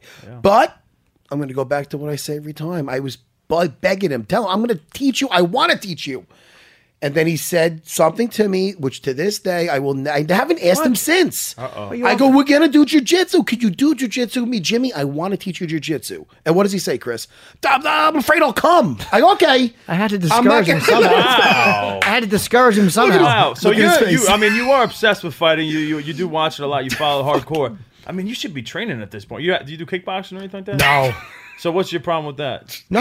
I'm But just, jujitsu, I think honestly, you would love it. And I get have over bad that cardio. other thing. Come on. terrible cardio. So then, why are you watching the fights? If you, You want to? You you want to show him go watch jujitsu? Huh? You want to teach him some jujitsu? I enjoy, Not now. I'm just saying. I just. Oh I, yeah, I was looking at his neck. I'm like, huh. strangle him. I've had I've had guys show me moves, though, but it's it's on a low level. Like when Fabrice Werdum kicked that reporter, he kicked him too hard. Remember you see that video where he puts the reporter on on the map by just kicking him Oh, I to thought show you were him. doing the Edmund, the Edmund. Oh, that's what he thought kicked you were Edmund too. about. Who? Uh, oh no, and the Oh, yeah. yeah, yeah, that Yeah, kind of get back was thing. But uh, no, I've had guys put me in, uh, and, and just you realize how much it hurts just from like Yeah. a little minor fucking thing. Uh, oof. The Jon Jones is the only one that like really Yeah. Did it too hard. He, I, Yeah. he fucking put his shin in my my uh my. Oh, medial yeah, leg, like man, kicks. Uh, I almost vomited. It was a weird shock to the system. I'm like, I'm gonna faint. I had to go to the bathroom and splash water on myself. I'm not meant to fight. One of the worst things possible is when you when you're the guy kicking and you kick like a well, I mean, there's been cases where the legs got cracked Yeah. in half. But also when you're sparring, even with the shin pads, you have ever kick an elbow or kick a knee. It's just you're just like, oh, I want to take five, but I yeah, can't. yeah. I You- don't. you I wanna want to show say, any guys, can we have a timeout? But you can't do that. You're getting ready for battle. Hey, when Anderson's leg broke, by the way, you don't feel like in that. I know it happened so fast, but you didn't feel anything different, right? You just knew it was broke because he fell back, but you couldn't feel when he kicked you. It was all happening too quick. Ah, I never heard this question before. Uh, no, You I'm have? Just kidding. No, I have. Yeah, of course, yeah. it's like the question I get on the subway. I was just curious. But uh, yeah, no, I uh, at at first, like you know, we for the first fight. If you watch the first fight, I got leg kicked to death before I knocked Yeah. him out. And so we did. We practiced the we practiced checking the leg kicks like crazy that for, for that uh, second fight. And uh, I mean, I, if you watch the fight, I checked his first. I, fir- I checked the ki- leg kick for the first time in both of our fights in the second round. I checked it, and then I see this like it was the first time I did. it. I'm like, wow, I finally checked the leg kick. And then it seemed, seemed like he got like emotional. Like I'm gonna kick him as hard as I can because he I checked his leg kick, and then that's what he did. He kicked as hard as he can. I saw it coming so easily. He sets he sets up his leg kicks amazing, but for that one, I think he got like a little angry. Yeah. And I just Oh, hit it right, and I didn't. I wasn't. Sh- I didn't know his leg broke. I thought he was just in so much pain Right. because when you check a leg kick right, it sucks. And I thought I just might have hit it on the right spot, and he went down. I'm like, I win. They stopped it. And I do my little jog around. I'm smiling. All of a sudden, I hear this screaming like someone's being murdered, and I'm like, what the hell? That wa-" And I go over there, and I see and I see Anderson holding his basically holding his leg together, and I just was like. oh. Instantly, I'm like, "Are you freaking kidding me?" So then it was like a weird thing, man. So then I ran over, I got his corner in, and I'm like, "Man, this is not happening." I mean, I wanted to fight him again, and I wanted to beat him. I wanted to show everybody that I'm better than him, and then this happens. Are you freaking kidding me? And then it was like one of those things. Do I, can I? Am I? I'm not supposed to be happy now? Like, what the hell? Yeah, it's, it was It a weird sucks. situation. because you, I beat him the first time. Yeah. I'm, we're all happy. I knock out Anderson Silva. All of a sudden, we, we, we filter into the press conference. I, s- you know, I sit over there, and the first question is, "Hey, uh, you know, what do you, what do you say to all the people? That, you know, you got lucky. You know, you put his hands down. I'm like, oh, you're taking this away from me now. Yeah. All right. You know what? We'll do it again. Let's do it again, please. Let's do Right. it again. So, and then the second one, it's like, oh, here we go again. It just never. You, you know what it is, uh, Jimmy? excuse me. With those those fights with Anderson, exactly what Chris is saying. He did what everybody thought was the impossible, was beating Anderson Silva because the guy hasn't been beat forever since he beat him. You know what I mean? So when he beat him, that it was always oh, it was it was less of Chris beating him. For, for the for the masses, they were using the. Oh well, the guy was playing around and Chris capitalized. That's what they that's what they were saying. Then in the second one, you know, Chris is like, all right, now I'm just going to put a stamp on this. You're trying to say he's messing around. Now I'm just going to put this guy away. And I didn't argue the first Yeah, of I'm like, you know what? Think what you want to think because I knew I was going to prove it the second time. And in that second round, second fight, not before this happened, uh, you know, Chris knocked him down with a right hand. Trucking, I mean, knocked him down. It was that happened in the second round, correct? Yeah, uh, the- no, first round. the- he, the he put me in the clinch. Oh wait. No, oh, the kick. The kick was second round. Yeah, so the first round of the second fight, the second they clinched up, uh, you know, listen, that, uh, Anderson's known for his Thai clinch. He gets a guy's head. Look at Rich Franklin's has a question mark for a nose after that fight. I mean, I'm not being a dick. I mean, the guy does it. Yeah, he's, that's he's- it's brutal. Most dangerous position. Again, Chris hits him with a right hand when he goes to Thai clinch him. Not drops him, drops him, and almost finishes him. And that jumps in his guard, almost finishes him. So then, again, the second round happens, and then once again, that happened. Well, it was it's it was it didn't feel like a it should have because he the reason why the guys the fight stopped is because Chris did the right thing. It didn't he didn't break it hitting the meat of his leg. He hit it because Chris checked it. Sure. Fight's over, and again, it was almost like oh well. That you know, that's kind of a freak thing, but but is it? Chris did the right thing. He did the right move that forced this competition to be over, but yet he did not get the respect that he so deserves. Sure. So this leads to the his first uh, his well that was the first title defense, but then it was Machida, correct? Uh, And- yes. And this fight, let me tell you something. And I've been in his corner, you know, all of his career except for his fight, first fight with Anderson, where I was sick. Um, this fight really just won him, uh, just won him a ton of new fans. And it didn't win me over, but it shows what he when he when he, what happens when uh, he's he's he's um dealt with. I mean, nobody ever dealt with Machida. Nobody ever did that to Machida in his whole career. Since then, Machida lost, but before that, nobody put it together and took out Machida like uh, took a fight to Machida like that. It went five rounds. But man, the way Chris was Chris was backing him up, striking him, landing better strikes, clinching, shooting at the right time. It was just a what a fucking great fight. I was so emotional after that fight. I was so happy for, for Mm. you my cry? friend. Uh, no, but there might have been some tears. I get emotional now. I was I crying. You can't say, Yeah. you can't say Teary-eyed. did you cry? No, but there was There some might have tears. been. I think he's There- teary-eyed there might have now. been. My I, eyes I might came. tear right now. This might get super He's awkward. emotional. He's Chris on his might back. leave. I was so happy that was because a good one. then the fourth round, something where he I think ADD kicked in. right? Yeah. He came back a little Oh my bit God, that it was fourth unbelievable, round man. because the guy's a warrior. Yeah. Yeah. And then I remember, and this is what I remember in that fight. Now I remember at a certain point, it might have been the fifth round. I got a, and he was going for our last flurry because he was down. He was down, Machida down. I think he lost. He lost three rounds to one. Where that fourth round, he might have. Did he win that fourth round? I got it. Yeah, uh, I think on some. I, don't- Maybe. I, I it's don't been remember. so long where Yeah. The you know he needed the fifth round. He needed to fucking end it. Mm-hmm. So at one point, Chris was up against the cage, and we I could we and Longo couldn't see what was getting through and what wasn't. So you see him do a flurry of just throwing, and that's where he dropped Rashad Evans that time. So I'm dying. We're dying, dying because we can't see. And then that finally, after it felt like forever, Machida backs up. And then you see Chris step forward and just wave him to come on. Dude, I'm not saying I had a hard on. I was fucking psyched. I was psyched, Jimmy. Jimmy, I was psyched. Yeah. For a guy that doesn't fight anymore, Right. for this, I w- it, it- was the closest thing I felt to when I was in there. I'm like, yeah, Chris. And then he fucking went on to beat him and fucking, what a good fight. That was a war. What a good fight. That was a war. Thank you. That was a fucking great Yeah. fight, man. I, I just relived it. Yeah.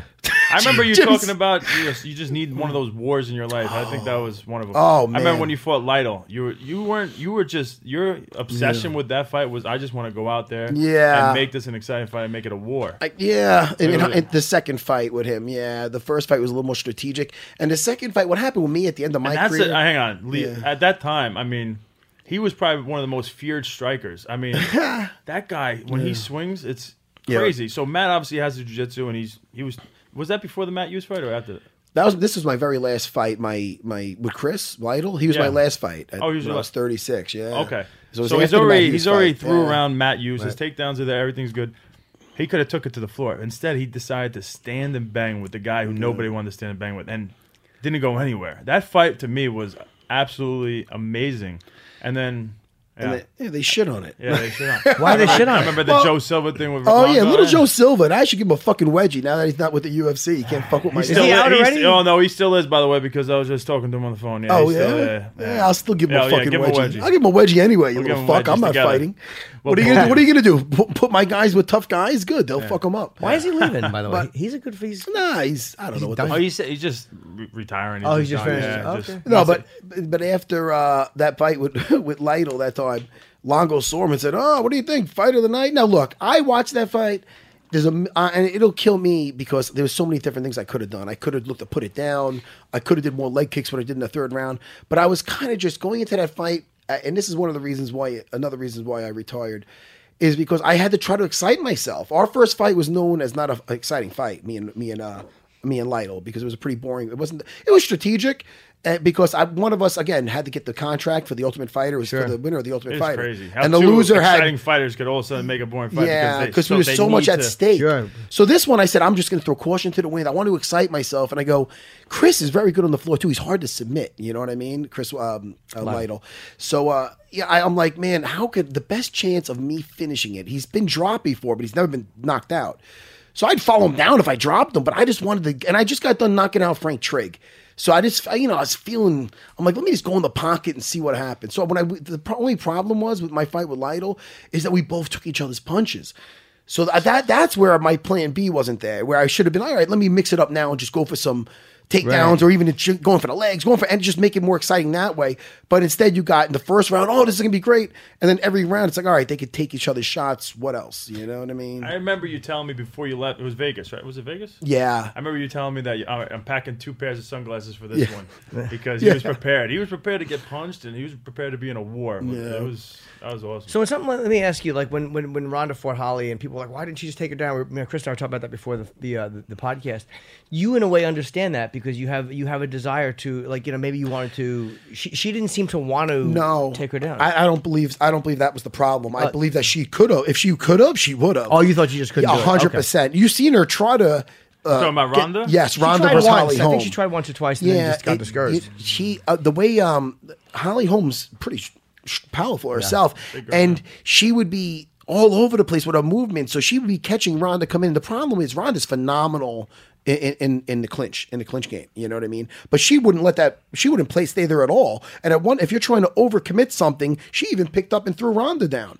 So the problem is Ronda comes in without lowering levels. Like Chris, being the phenomenal wrestler he is, he could not only clinch high and do it, but he's he could shoot underneath, just like Misha Tate. That's how Misha Tate got underneath her, and it led to her getting her back, in or down, getting her back.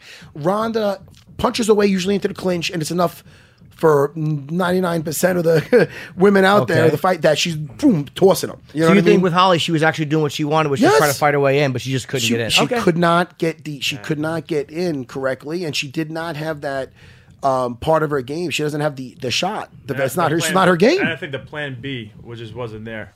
I don't think the plan B was there. You know, Yeah.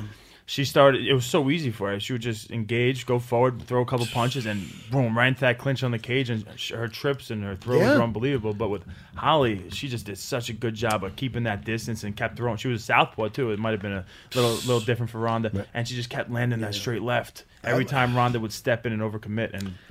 Eventually, that led to that head kick. There's an old expression. I don't know if Mike Tyson said it or if he just repeated it, but everyone's got a game plan to like get punched in the face. Is that is that the truth? Like like, or when you get hit, will you still stick to it, or does it just a lot of times go out the window when something when, when the first time you get hit or you're getting kicked or whatever it is? I don't have like, when I go into fights, I don't really have like this, uh, you know, bullet pointed game plan. You know, I just kind of go out there and I fight, and whatever I kind of see, I follow my instincts at that time. I mean, you have an idea, okay? If you're going against a guy who's an amazing striker, you know, what at one point you need to be able to set it up to hit hit a takedown. But I never got to the point where like I need a takedown, I'm going to lose a fight, no matter what. Anderson Silva, I was prepared to stand for five rounds Right. against a guy who never lost really. So. uh yeah, I, I- don't. I'm not a guy who has those like you know. There's some people that they study tape so much and they bullet point. This is what I'm going to do. Plan Yeah. A, plan B-. It's kind of crazy. I, I I don't like to overthink. I, I feel like you could overthink sometimes. With Yeah, that. and Cyborg even mentioned that too a little bit about Mm-hmm. having too much of a game plan. She said something about that. I got to hear it again. But uh, it, it's one of those things where I think that's where my ADD helps. I think I stay. it- It's one thing about having a game plan. excuse me, but you should be staying in the moment. You know, there's a thing about being staying in the moment where.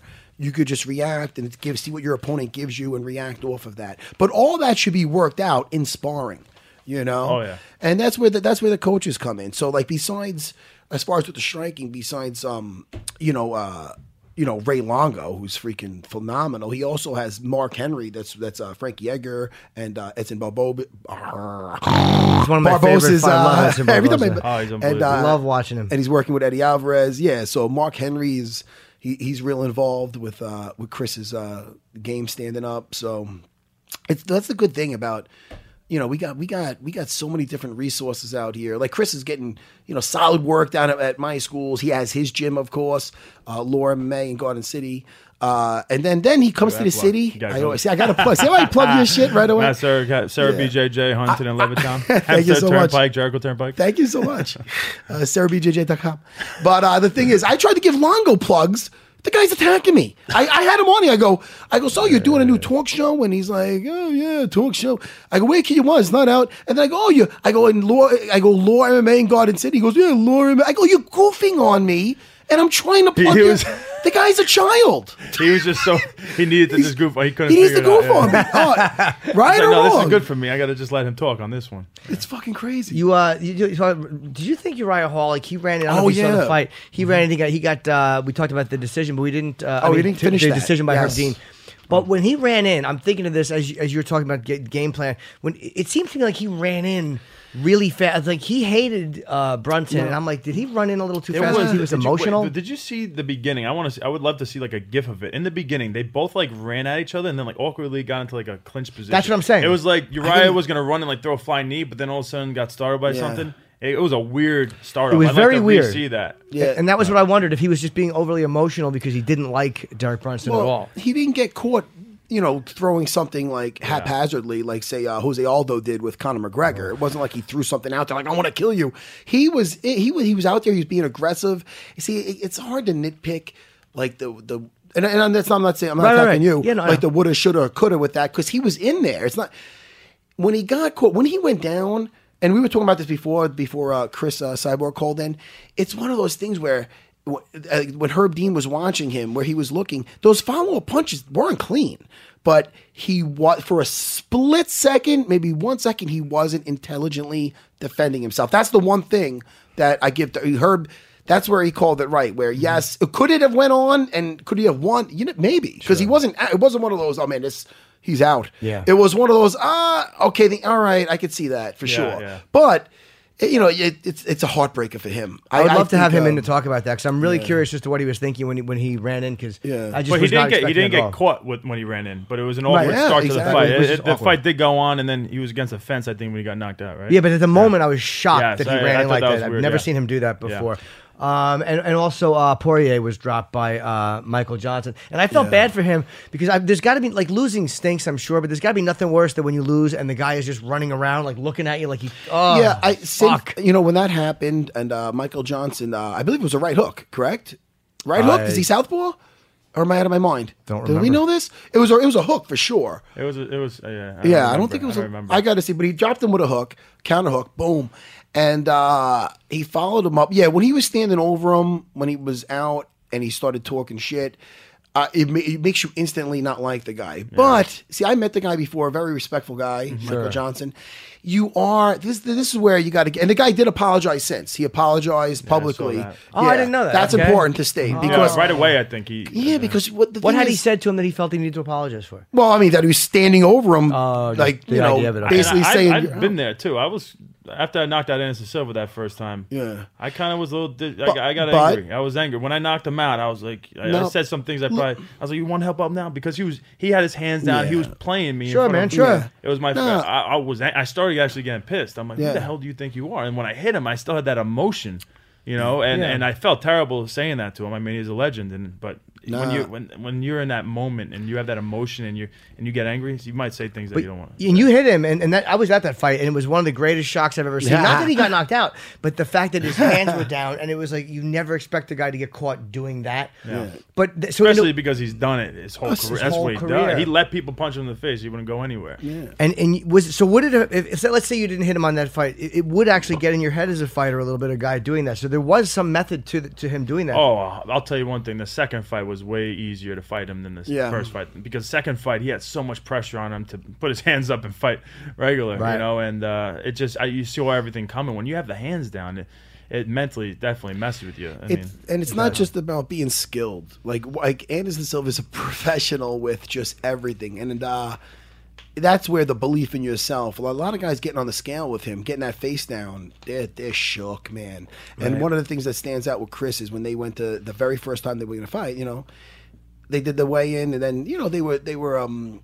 That's when they almost did that. It was almost like a kiss. kiss, right? the kiss of But then, uh, you know, but Chris was saying to him, like, listen, I'm not, I I don't know what he was saying to you, but Chris is like, listen, I'm not scared of you like these other guys. And he's not saying it like a tough guy. Right, I understand. He's saying it to him, looking at him like, look, I'm not like, I'm not scared of you like these other guys. Because he was- and the other guy saw that. You could see that, and you could, there's one thing saying, I'm not scared of you, but really shitting yourself. But you, the guy, can feel the energy. There's energy that, that you it's, can. you sense He it, knew. you He- smell you weren't it. afraid of I him. was coming at him. That's it. I was not afraid. That's one thing. Uh, He wanted Yeah. any edge he can get over Chris. He wanted to get in his head because I think he was feeling it. I was annoyed when his hands were dry. I'm like, what the fuck are you doing, man? It's Hmm. like you can't. Well, listen, but he look at the it worked. All, I mean, he's done that. Remember Forrest Griffin? Yeah. he puts Yeah. his I was gonna hands down. that. Now Forrest wants to hit him. You become so much slower when you're emotional. You know, you're Yeah. angry. You do. And I mean, it just opened them up for everything. I mean, I mean, the guy he got embarrassed. That's one of many that he, you know, it's and One it's of many, also yeah.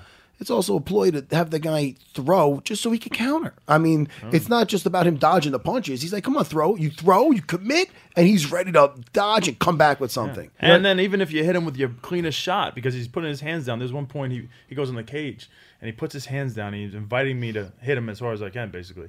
And it puts you in a weird state of mind. It's like, Yeah. now I hit him with everything. He's not, he doesn't go down. Now for the rest of the fight, what do I do? Yeah. So that's that's what he what really what made him so great. He mentally just broke Yeah. people down. It's almost that. schoolyard in a way. Like there's a schoolyard thing. Like when I was playing with me and my friend Marvin were playing stickball, and he was yelling "Strikeout King," and I was standing there, and I fucking struck out every time because he was yelling "Strikeout King." It worked. You ever wake up in the Marvin middle? is- Strike out, gang! yes, my whole life. But it's weird. That schoolyard shit works sometimes, man. When when guys even on that level of fighting, man. it can frustrate Well, you. or- especially when you've seen the guy do all these spectacular knockouts. Right. It's not like he's coming in zero and zero and putting his hands down. This is a guy you've seen already do this and knock out some of these other legends of the sport. So in your head, it could really start playing up. sure. But back to the uh, yeah, and with the Michael Johnson thing, he did apologize, and you are you're in the dude. You're, I mean, it's a sport. It is a sport, but you know, hey man, we're in the hurt business. We got it. You're in there. You know, going in there, it could be the best night of your night, or Sure. the worst night of your the best Best night, night of your life. Yeah, yeah.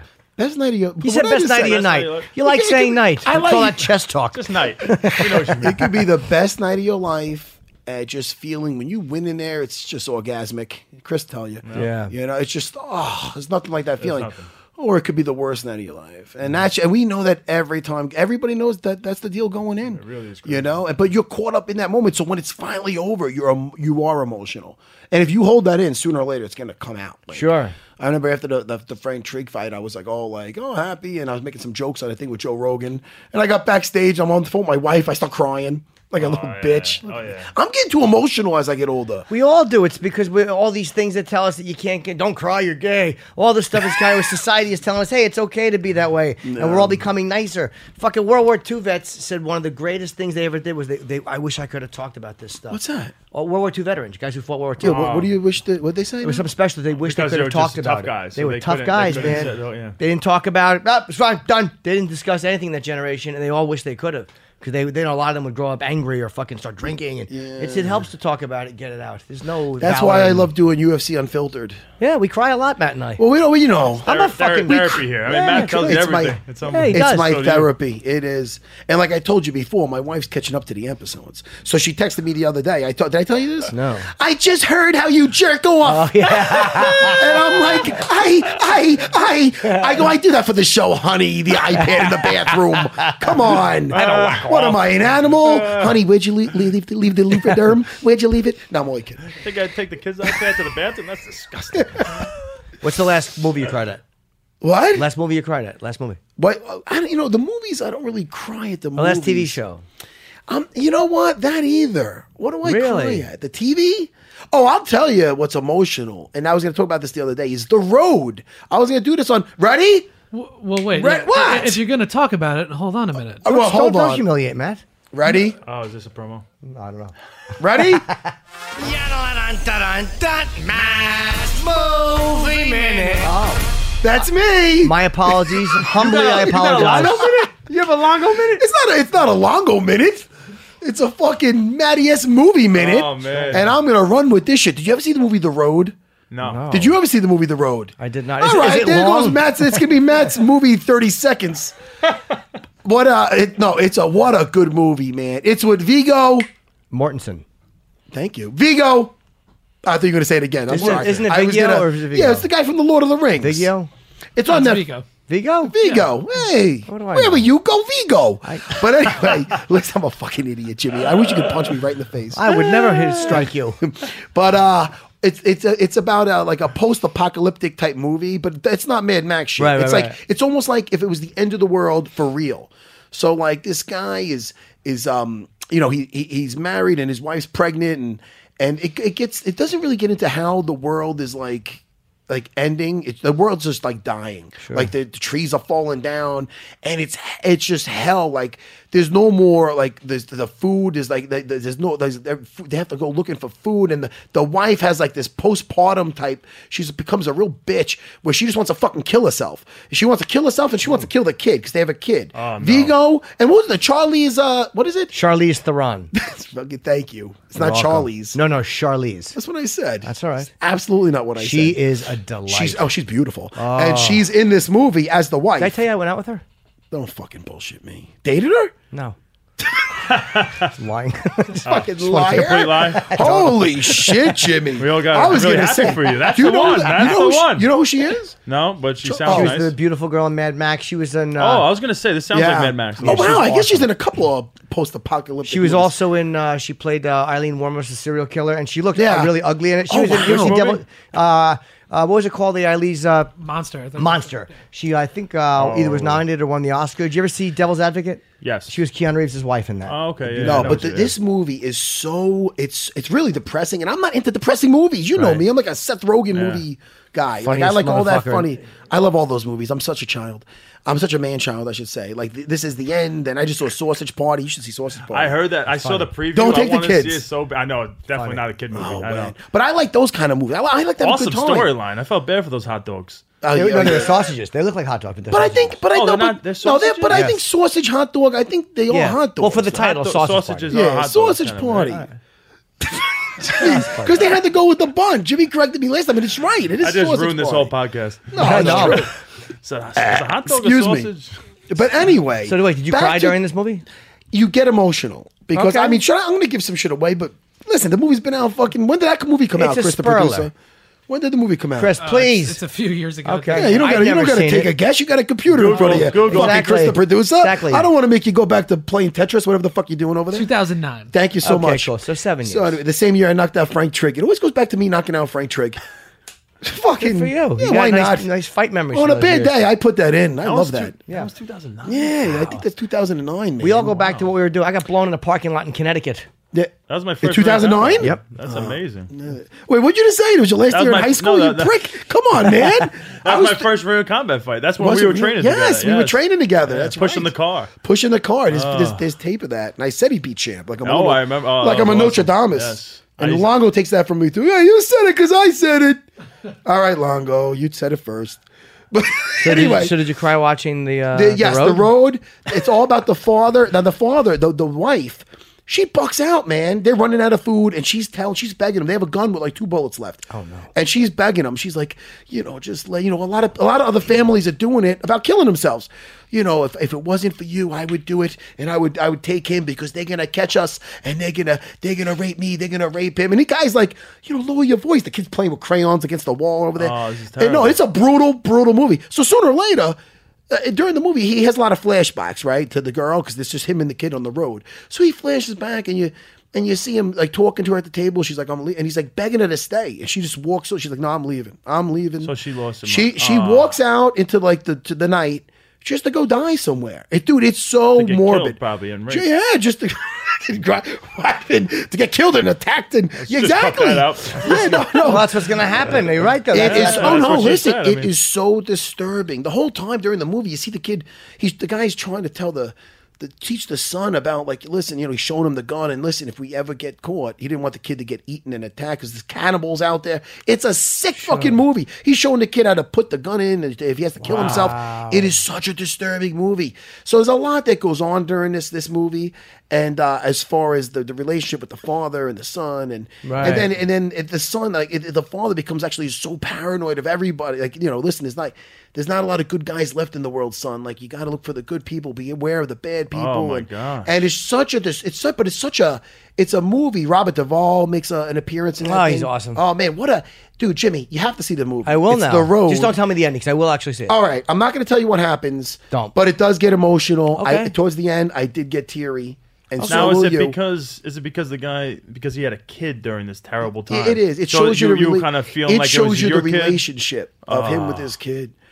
And and uh and there's a scene with Robert Duvall that's so that's so out there when he's like, oh, I couldn't, you know, when I when I, he said something. I got I I'm, I don't want to screw this up because it was so nice, but he he said they're sitting by the camp thing and. uh Loves the smell of napalm in the morning. Yeah, no, it, that wasn't movie. it. But it was something where you like when I seen your when I seen your boy, you know, I thought he was like an angel.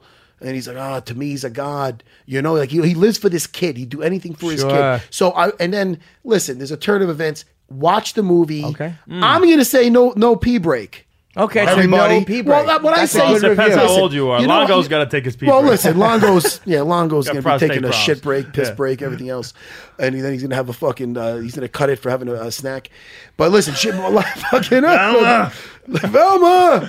Meatballs. meatballs, Velma, sausage party. I don't know where I'm going with this, but anyway, it's a good. I I recommend the movie. It's on Netflix. I seen it on Netflix the other day. I'm I pretty will sure watch it. I- I'll The take Matt's Road. recommendation. I'll watch it. All right, so that's what I'm recommending. People, tell me if you like it. If it makes you depressed, um, but it's one of those movies that uh, this is why I know it's a good movie because I always think you think about this. You're gonna think about it a lot, Okay. and you're gonna want to watch certain scenes again.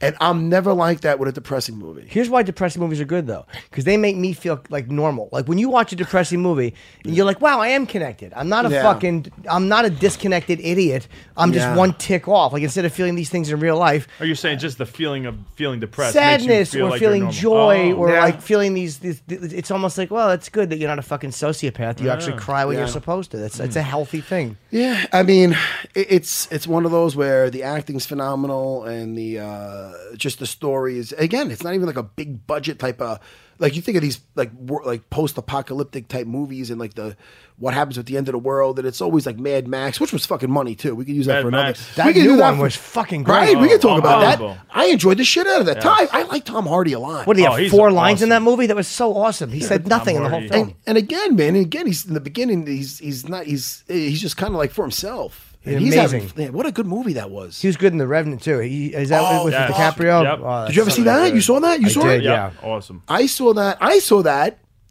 Hold on, I'm gonna cough and I'm looking for my Go button. ahead, push that button, baby. Ah. Good job. I didn't know about the fixed it. button. I Yeah. saw the. Then don't when I have saw that, the re, what do you call it again? The Re- Revenant. Revenant. I saw that at the Palms when you were cutting weight for a fight. Really? When did that come out?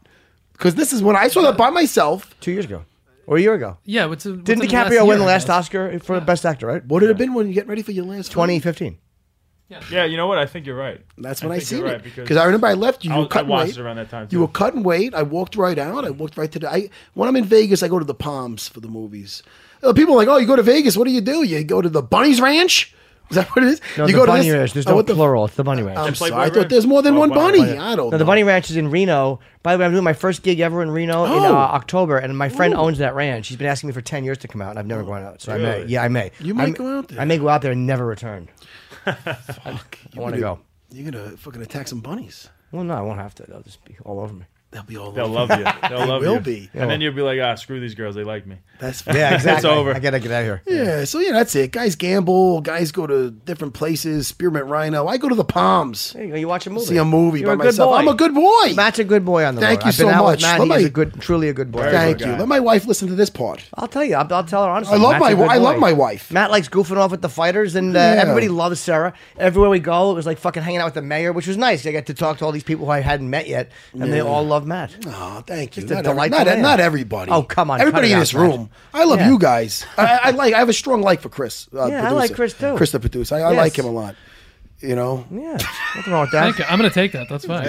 All right. This podcast is really dissolving into an estrogen fest. Dude, this is just really. I love you, man. Hey, man. Well, so listen, what do we got to talk about? This, this. For, first of all, and by the way, just to mention, because I have to mention it because uh, I don't want this guy not to get a uh, for good fights the other day. I like the Chris Wade fight versus uh, Islam. Uh, Yeah. Islam. Well, Islam. hold on, where I, I didn't see that You fight. gotta, oh, you didn't? What, what is No. that? Makhachev? What is, Uh, Yeah, yeah. Makhachev, I I said that all right. That was a good fight. That was a It good was, fight. a, it was an interesting fight. It was, you it know. was no. Listen, see, I get really involved when there's grappling. That's that's that's that's a good point, Chris. Yeah. When you say it's a good fight, what's a good fight? Like, I enjoy the grappling exchanges. I like the this. Like, there was some different. Re- there was some reversals in that fight. yes. that Wade, were really when he was on his back, right? Yeah, and, and Wade was in there, but he was just a.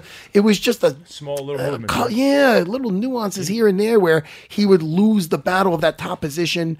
But the other guy was very impressive. That Yeah. Islam, The Islam? wrestling, yes, I think. Islam. What a yeah. Uh, wow, I mean, you, you know, And, see, now uh, we're talking about poor Jimmy didn't see the yeah, But fight. that's okay. It's my. I, I, know what always I was- watch him. I was out. You know what I was impressed with when he Talk to had. Wade's back in the in the third round. Yeah. and he had the triangle. He had the, the you know what with the the triangle off the back, and the way Wade just he did not stop trying to reverse. It was unbelievable. He was real flexible going back, and he was bringing his feet real close to his uh, his Wade? ass. Yeah, I Wade, mean, he yeah. tried everything he could. He didn't give up. He's pushing that You know? close. Yeah. Don't No, touch my just- mic ever again. I, oh, sorry. I just want, I just want, wouldn't be funny if you just fucking punched me in the Imagine jaw? just bit your finger when you go to push his mic. Yeah, he wouldn't be wrong. That's freaking great. And I know where you also, get it from. a, a Weidman, because I know you love to fucking strangle people. Yeah. Did you see uh, the Chaz Skelly? That, uh, that was impressive. with uh, I'm gonna he- start oh, drilling that. He went. He went. For dude, this fight. It was 19 seconds. Uh, uh, uh, Jimmy, 19 seconds. The fight. started. he they ran in. They both did like clashing kicks. And he and then uh, did he knock him down or did he just? How It that was happen? a weird thing. I think it, they clashed into each other. Then he like tried to take his back. Like they Yeah, kind of he, no, he got him in a guillotine, but it- he sat Oh, yeah. down into it. Yes. and then he went right, and the guy went to roll out, and he perfectly set up the. uh Yeah. was it the D'Arce? He strangled him. uh, the anaconda. Anaconda. That's yeah. what he did. It was and it was uh it was it was beautiful, man. It was so tight. You could tell. it was so tight. Now that other guy, Maximo, Maximo, right? Maximo Blanco. Oh man, that poor guy. Yeah, Because that guy didn't get a chance to show it. I mean, it's one of those things where the fight gets stopped before it's. It sucks when you you put all that work in, and whenever you lose, it sucks. But when you lose like that, 19 seconds in, dude, people are like, oh, well, well, still, you got paid for 19 seconds. No, you didn't. You got paid for two months and 19 seconds of training and then fighting. And then this is the payoff where you don't get to. You don't get. That's Yeah. how Uriah Hall's feeling right now. He's feeling. He's that guy's chomping at the bit probably to get want to get another fight because he's that. You saw him right after that, and that sucks because he felt fine right after. It looked Yeah. like fine. So he's like, now what? Now I, I I have this built up. I can't. It's like you didn't get to release it, man. It's like a case of like a severe case of blue balls. Yeah, sure.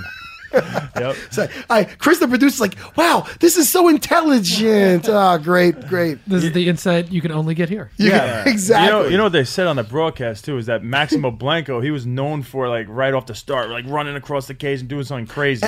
and not- so the guy yeah. Chaz was ready for it, so he ran right at him instead of instead of just like you know playing defensive. He went right for like a front kick right to the guy's chest. He hit like the 300, you know, and just the kicked him Spartan right. in the- Yeah, the Spartan kick and and they say he was ready, but then he drew a blanco. Yeah. Fucking Jimmy. Come on, Matt. That's a home run in anyone's book. Dot, dot, dot. I guess we have to. Uh, Jimmy, after that joke, listen to me. That was a good this joke. Is the, this is the problem with Yeah. working with a, a fucking one of the best comedians on the planet. I said my stupid blanco. He drew a blanco. He literally shook his head. Uh, he goes and he points to the clock. fucking Jimmy. he wasn't thrilled. He didn't you laugh. Couldn't even. He he drew Sorry. a blanco. And he didn't even realize he did that. Holy Look, at he just was like, "Oh, that's No, pretty funny. dude, I did that." He didn't even acknowledge it. He goes, ha. He points right to the fucking. Are you a uh, sociopath? Maybe you are a sociopath. I am a I want to see yeah. the. I want to. I want to see what you think of the road. See what you think of it. I'll watch All it. right, so if, if I think it was a rom com, you know, I'm a sociopath. Oh man! In listen, so in closing, this weekend Fox Sports One. No, I don't on, wanna uh, leave. I don't listen. I never want this party to leave. I- Wait, is Renan Barão on that card too? It's it's. Uh, I, I I know it is. Uh, uh, Lina uh, Länsberg fighting Cyborg, who was really nice on the phone. We what were a, happy she sw- what called a in. sweetheart. Yeah, I would You love to know- have her here. It's always easier to talk to people when they're next to you. There's just again the the, the being next Yeah, to people is so better. much more. Who fun. is this? What- Uh, Cyborg. I'm saying. Oh, Cyborg. I'd love yeah. to have her in. And who's Renan Barão fighting? Uh, I'm checking right now. Okay. You're gonna be a little bit more intimidated than you were on the on over the mic though with her. You know, scary. I'm telling you. I, I met her once very briefly. Um, She was Just lovely. now, when I was with you. That's right. We were together, Yeah. and Anthony Johnson introduced me to her. Yeah. because he knew I wanted to take a photo with her. So The he just problem called is her if over. you piss her off, I mean, you're in trouble. Like you can't, like a guy, you can't hit girls, but this girl could kick your ass. So it's like, What what if- do you do? You just run. You have to run away. she would, she would like, she would probably like me. You know, what I mean, think- we, we, I think we'd have better chemistry than you, You think. think she yeah. likes little Yeah? small guys? little small wormy guys. I like. Hate, hates jujitsu. Well, I'm looking forward to seeing her fight. I am this too, weekend. man. Fox Sports One, 10 p.m. Eastern. And Chris, man, it was really fun having you in. I it was so glad you came in. Not you, Thanks, Chris, the man. producer. Don't get excited. We really, Chris, No. we love seeing you, the, pr- Chris, the producer. That's true. He almost did say thank you into the microphone. I know, over there. right? Calm down. But uh, listen, fucking Weidman. Listen, I love this guy. Listen, Yes. this guy. Not only is the biggest warrior there is, he's just he's a, he's a, he's the family guy. He's a good guy. He's a good guy to hang out with. He's a good-hearted person.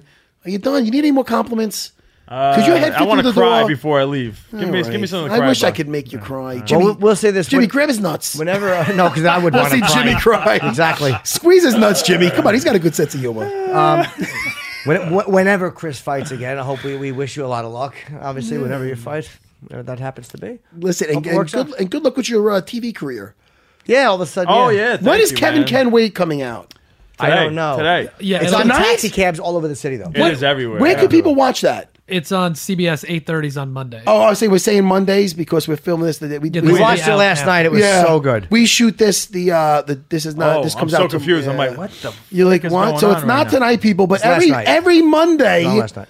every Monday, tune in to watch uh, Kevin Can Wait on channel Uh, CBS. CBS. on Two. CBS. And I'll make sure you hit me up on Twitter. I'll tell you wh- where I was in that first episode until they cut me out. I'll let you know. There Okay. you go. Yeah, before they decide. And look for him in good enough. future episodes. Yeah. And uh, I just want to plug quickly. Uh, this Saturday, I'll be in Toronto at the Queen Elizabeth Theater, two shows. Following week, I'm in Nyack at Levity Live Comedy Club, warming up for my special. And I shoot October 7th in Washington, D.C. at the Lincoln Theater.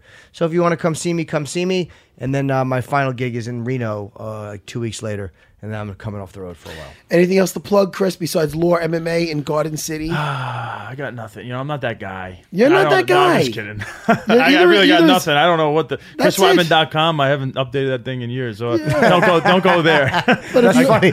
He don't- plugs his website. Don't go there. yeah, But if don't go they- there. ChrisWeidman.com is great to just check out some pictures of me, the And old if, if- ones. If, they want to train or visit, uh, you know, Chris, who's always down at his school training, or uh, of course, the Godfather, Ray Longo. That's where you go, Law MMA in Garden City. Hey, listen, man, thanks so much, bro. We're gonna you gonna get the train when we back. What are you doing? yes, let's do it. We're gonna Let's go get the train. depend- When you, you I'm with you. Wanna get out of here? Let's do it. Let's I'll do it. take get the, the fucking- subway with you guys. I'm going to talk a lot of shit to Do it. two friends of me. You going. Penn Station? Yeah, I'm going to I'm going to take it all the way down to uh, 23rd. We're doing this. All right, thank you, everybody. Thank you. Bye. See Thank ya. you. Thank you. By the way. Thanks, Chris. This has been a digital media production. Find your voice. Can you remember a time when you thought someone you disagreed with might actually be right? In the new podcast, You Might Be Right, former Tennessee governors Bill Haslam and Phil Bredesen pose that question to guests like Paul Ryan, Al Gore, and Judy Woodruff. Come for the stories, stay for the substance and expert insights into some of the most challenging issues facing the country, including affordable housing, crime, and education. Listen to You Might Be Right a new podcast from the Baker School at the University of Tennessee, available wherever you get your podcasts. At Bet365, we don't do ordinary. We believe that every sport should be epic. Every basket, every game, every point, every play. From the moments that are legendary to the ones that fly under the radar. Whether it's a three pointer at the buzzer to tie the game or a player that goes two for two at the foul line. Whatever the sport, whatever the moment. It's never ordinary at Bet365. 21 plus only. Must be present in Virginia. If you or someone you know has a gambling problem and wants help, call 1 800 Gambler. Terms and conditions apply.